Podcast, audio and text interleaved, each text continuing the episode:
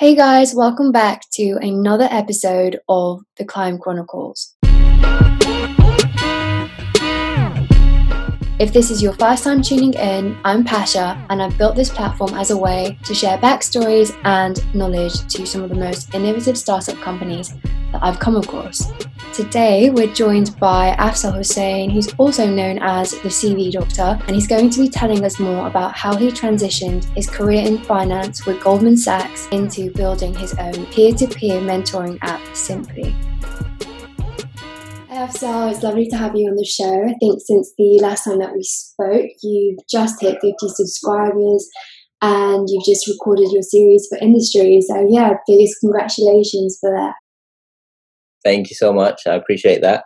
It's been an interesting few weeks, but all good nonetheless, so can't complain. How have you been finding lockdown? Are you glad that things are coming back to normal now, or are you ready to get back into it? I have missed the gym. So yeah, I'm all right in lockdown, but I missed the gym. That's pretty much it. Yeah. And obviously going to see family and friends and that. But yeah, everything's back to normal now, so it's good. So how did you actually manage to stay sane over the past couple of weeks? I mean, I'm hoping that we don't get another one, but just in case, do you have any tips or tricks for everybody listening? Yeah, I don't know. You just don't work all day. Just take a break when you need to. It's hard to separate work and life when working from home. So I don't know, enjoy more Netflix, watch more movies, chill out at home. It's good to hear that everything's going well. And now let's kick off the podcast, shall we? Why don't you tell us a bit more about yourself and how your passion for finance began and how you really started your career journey? A bit of background to myself. Grew up in a council estate in central London. And then my main focus when I got to uni was to just secure as many internships and experience as I can, because I wanted to break into the world of banking and finance. And to do that from an average uni, so I went to Queen Mary, to do that, you needed to get as much work experience if you didn't go to the top tier uni, right? So I did that, managed to secure my full-time offer at Goldman Sachs, did that for a few years, and then decided to leave to start my own business, start entrepreneurship full-time. I realized, you know what, I'm in my mid-20s, now's the time to take that career risk.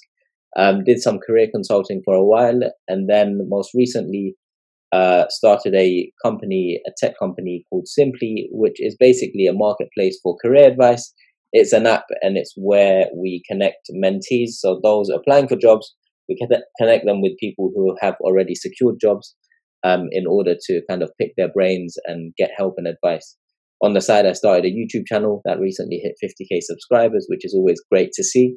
But yeah, so I kind of wanted to get into banking and finance, and then I moved more over to entrepreneurship and building my personal brand. That's absolutely amazing to hear, and it really sounds like you kept yourself busy over the past couple of years, and you know, it sounds like you've really been a self-starter from early. Growing up, did you find that you had enough resources, say, at A-levels to break into the world of finance? I'm very well aware of the fact that I think if you want a career in finance, you really have to start early. For example, you have to apply for spring weeks, that kind of thing.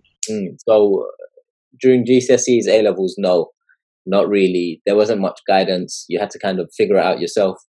There were charities like the brokerage and SEO, which focus on helping ethnic minorities and underprivileged kids kind of break into elite industries. But most of it was kind of explore the internet, do your own research, find out for yourself, and then get into uni and kind of just apply to spring weeks. You get rejections from internships, but it's learning as you go along. But obviously, as time goes on, you get better at applications, your CV, cover letter, all of that gets better. So yeah, there wasn't as much guidance as I would have liked, but you know, it comes from taking the initiative and being proactive and figuring out yourself to a certain extent. Yeah, I know exactly what you mean. I mean, I think a lot of people don't realise that it is a numbers game, and it's not like investment banking that is a one-size-fits-all. I mean, there are different divisions, and your success rate in, you know, becoming successful when you're applying to these divisions is how much experience that you know. It's not like you just broke into any bank in the world. It was one of the most prestigious, which was Goldman Sachs, and it would be really interesting to learn more about your specific experience breaking into that and how you actually found it all? Yeah, it was one of those ones where it was like, I'm going to apply, don't expect to get in, see what happens. But fortunately, you know, they came back, they must have liked my cover letter and CV, and they gave me an interview. And it was, it's funny because it was that interview, or the interviews with Goldman's, were the ones where I went in not caring so much. I wasn't really nervous. I didn't really, because I was expecting to get rejected. I thought, you know what, let me go there, be myself, see what happens. And then the key I learned is to go there, be yourself and see what happens. There's no point getting nervous. There's no point, you know, it's just an interview. It's not the end of the world if you don't get it. So it was interesting. It was good. Working there was great. You get a lot of motivated, ambitious, hardworking people. It's obviously, you know, a very prestigious bank. So you have to, like, only reason I got in was because I knew my stuff for the division that I was applying to. So it's not like it was just lucky. I was well prepared. So I knew about the division I was applying to. I made sure I did my research on the bank. I prepared for my interviews. But then the rest of it is kind of out of your control. And if you can't really, you know, there's no point dwelling on things that are out of your control. So I focused on the things that I did have in my control. That's really insightful. And I think it really just highlights the importance of knowing your niche and where your interests lie, and really going prepared to those interviews, and really, like, you know, not expecting the best outcome or even the worst, but just really rolling with the punches is the best way to do it. Did you find that you struggled with imposter syndrome at all? I mean, like we mentioned, it is Goldman, and being the first role out of uni as well, and say being an ethnic minority, it's not like you see a lot of familiar faces out there on the training floor. Did you feel nervous at all, and what kind of advice can you give to young graduates who are looking to overcome this? Yeah, I felt a lot of imposter syndrome at times. Sometimes I was like, you know what, I'm here, I earned my place, I don't, you know, care about imposter syndrome. But naturally you feel it quite a bit here and there, especially like when you, there's two parts of the bank. You've got the back office and the front office. The front office is more client facing, it's tougher to get into, and this is the part of the bank where you're probably more likely to feel imposter syndrome, because most of the people in the front office come from middle class backgrounds, private school educated, all of that. And all of that was foreign to me, right? So I was in the front office, felt imposter syndrome here and there. But sometimes, like, when you do work and you're really good at it, or when you, you know, get a client deliverable ahead of time and the client's happy with it, it makes you feel good. And it's like, all right, you're meant to be here. There's nothing to feel, there's no reason to feel like an imposter. So it ebbs and flows, it comes and goes. But it's something that's common. If a lot of people out there are feeling it, you know, they shouldn't think they're alone. A lot of people feel imposter syndrome.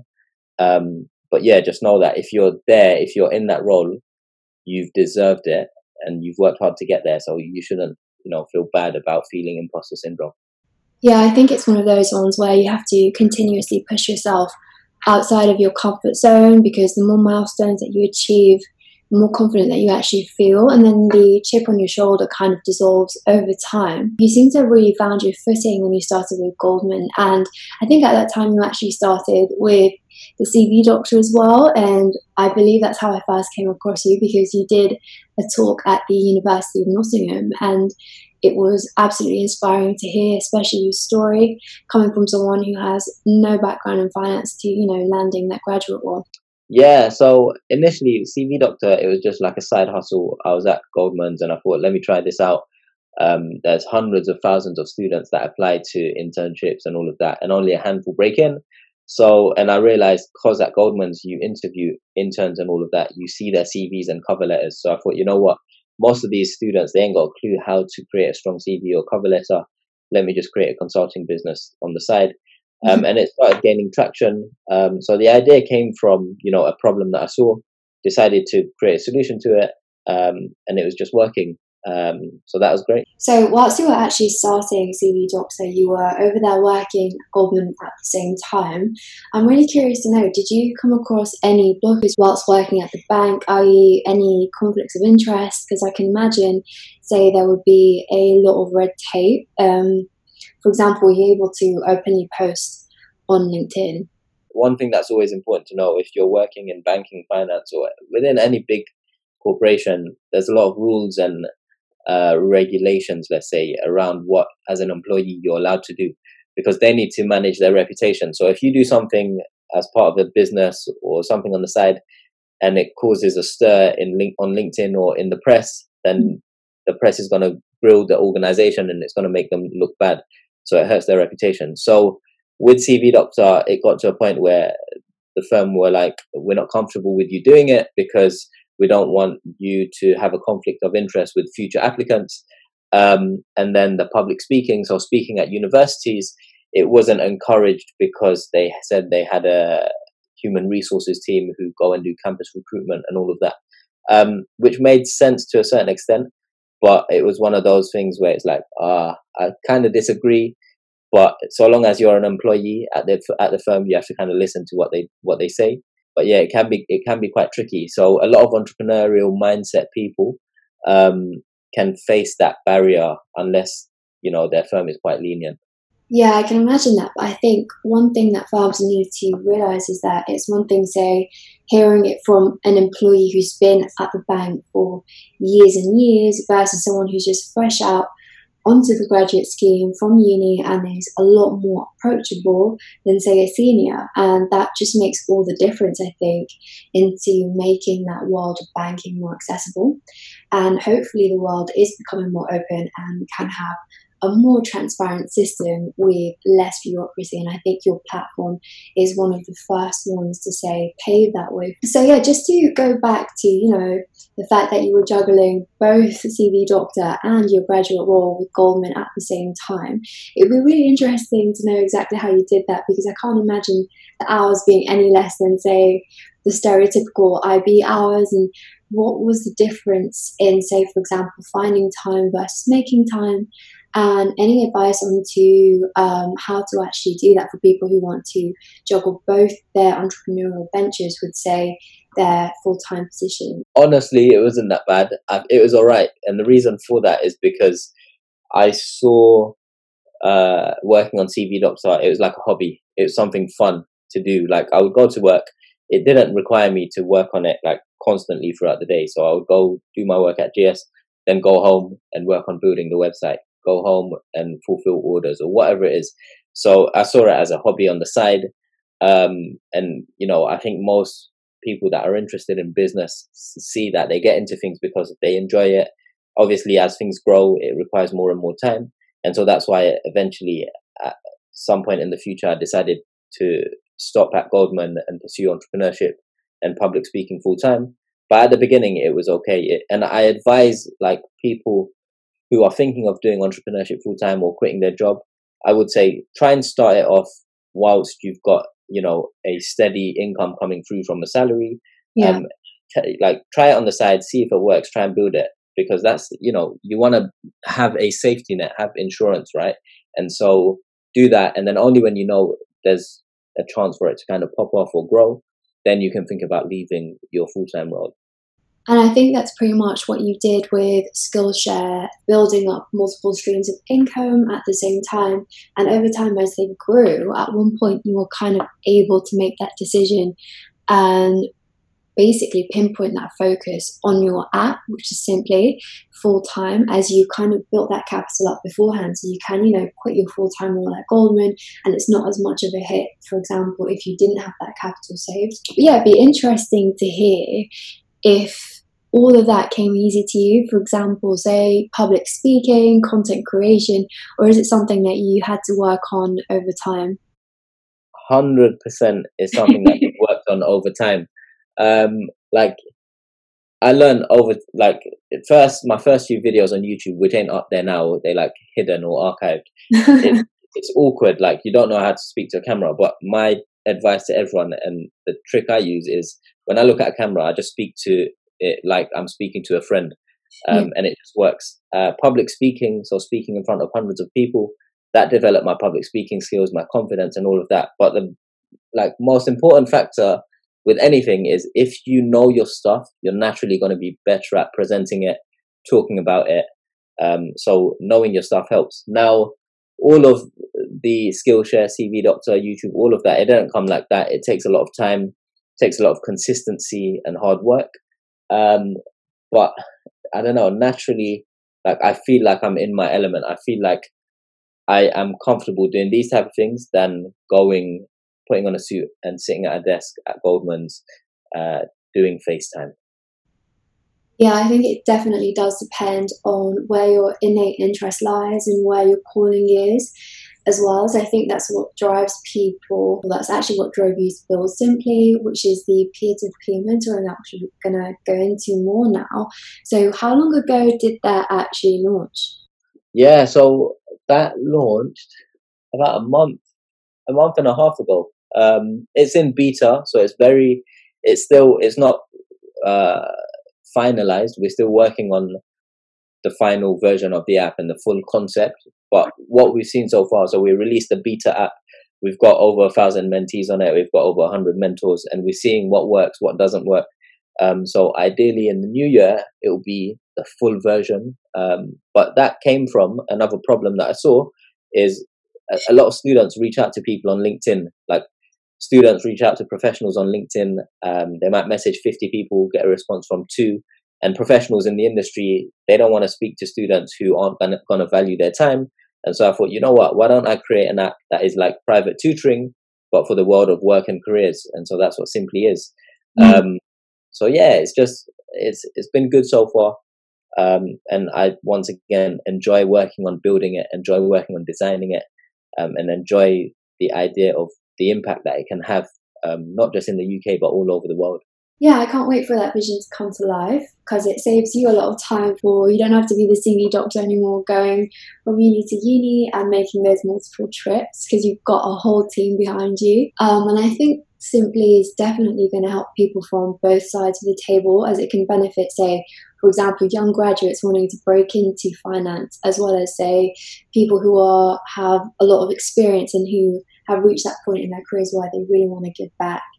So it would be interesting to know if you actually have a technical background, or did you have a team which helped? Did you code it yourself? Did you have any co-founders? So I am not a technical founder. I've never done like computer science, engineering, none of that. So there's hope for the rest of us. Again? So there's hope for the rest of us, basically. Oh, yeah, exactly. So the idea actually came to me when I was at Goldman's, so a good few years ago. But because I didn't know how to build an app or didn't know anyone that could, I couldn't really work on the idea. And then middle of this year, midway through like COVID, once it started, one of my good friends told me he might know someone who runs a software development company. And then we just put our heads together and kind of split up a bit of the equity accordingly. Based on how much time people are going to spend on it. And then we kind of started building it. So, yeah, but there's a lot of no-code platforms out there. So you can build a solid website or a web app or a mobile app without knowing a line of code. And there's platforms like Bubble.io, Webflow, and so many others that you can use to start creating ideas that come to your head that you think you might need a technical founder for.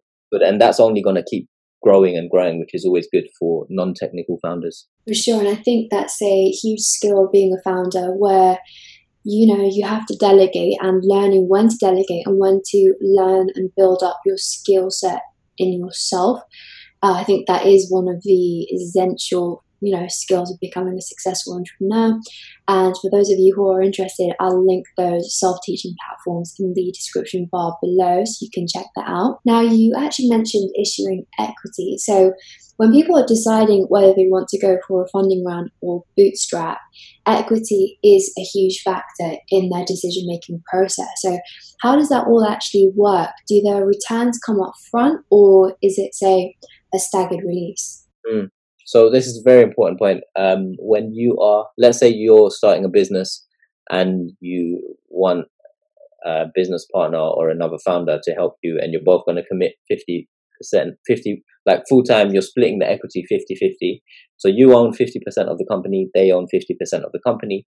But what's important to do, and a lot of founders make this mistake in the early years, is they don't create a vesting period. So what that means is, so typically, founder vesting periods are 4 years. So what that means is you and your co-founder don't get all of that 50% equity until 4 years have been completed.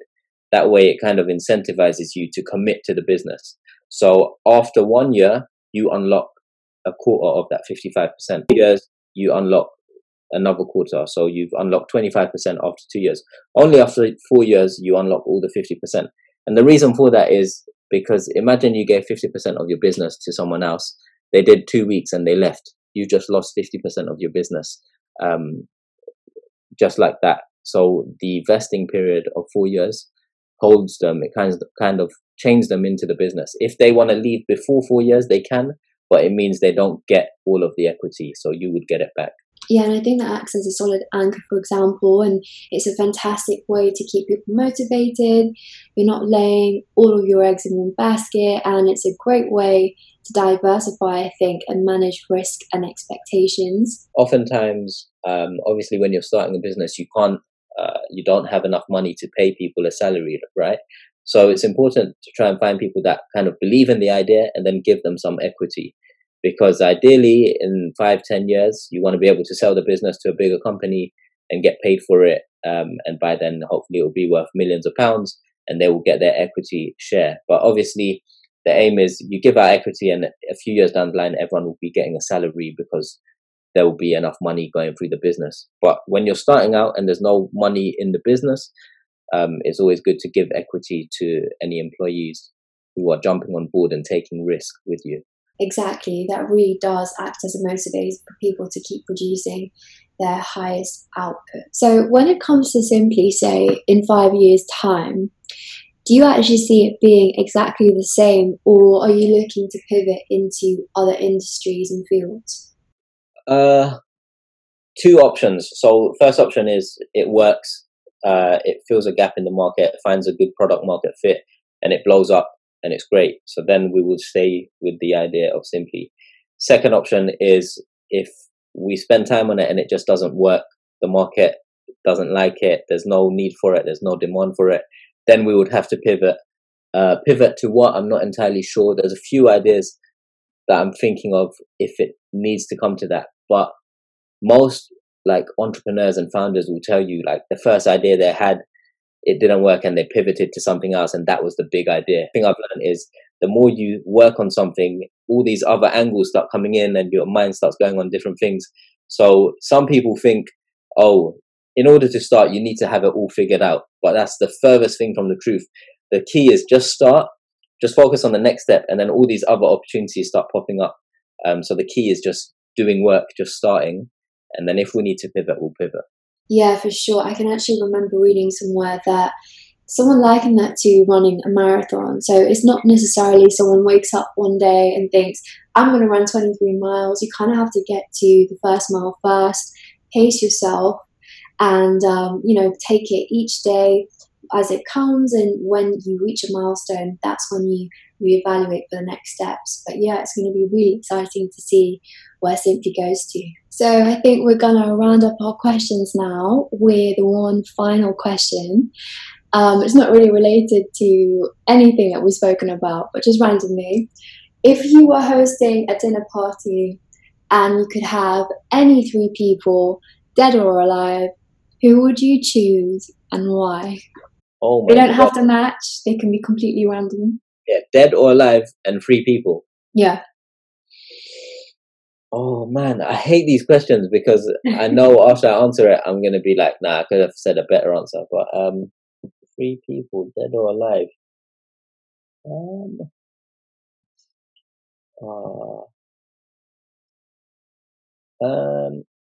One would be the Prophet, peace be upon him. That goes without saying, I don't know if I'm allowed to say that, but yeah, that's, well, of course, there's so much to learn from there. From that, two, probably someone alive, maybe Cristiano Ronaldo, because his mindset, the way he applies himself to his sport, his work ethic, all of that is very, very impressive. I'm a big fan of his work rate and how he's able to keep at the top level for so long.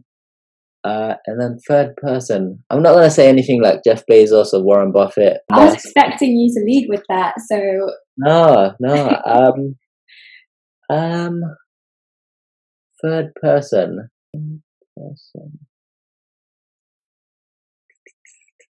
This is tough, man. Oh my god. It is really tough. No plus ones allowed. Third person. I'll invite my mum along. My mum. She can meet everyone at the table too. Exactly. No, I don't know. It's a tricky question. I'm gonna have to think about it. And I'm sure if I change my answer, I'll let you know. But it's made me think. So yeah, good question. Sure. That's a really interesting selection over there. I think I would find it really hard to pick between those two. But yeah, I think that finally concludes our episode. And once again, it was absolutely lovely having you on the show. I certainly learned a lot, and hopefully our viewers did also. And yeah, again, congratulations on the 50k subscribers. And hopefully next time that we speak, you'll be up to 100k. Where can people find you if they're interested to learn more about yourself and Simpley? Everything on literally my personal website, so afzalhussein.com. Everything is on there. Fantastic. Well, once again, it's been absolutely amazing to have you on the show, Afzal. Looking forward to seeing where Simpley goes in the future.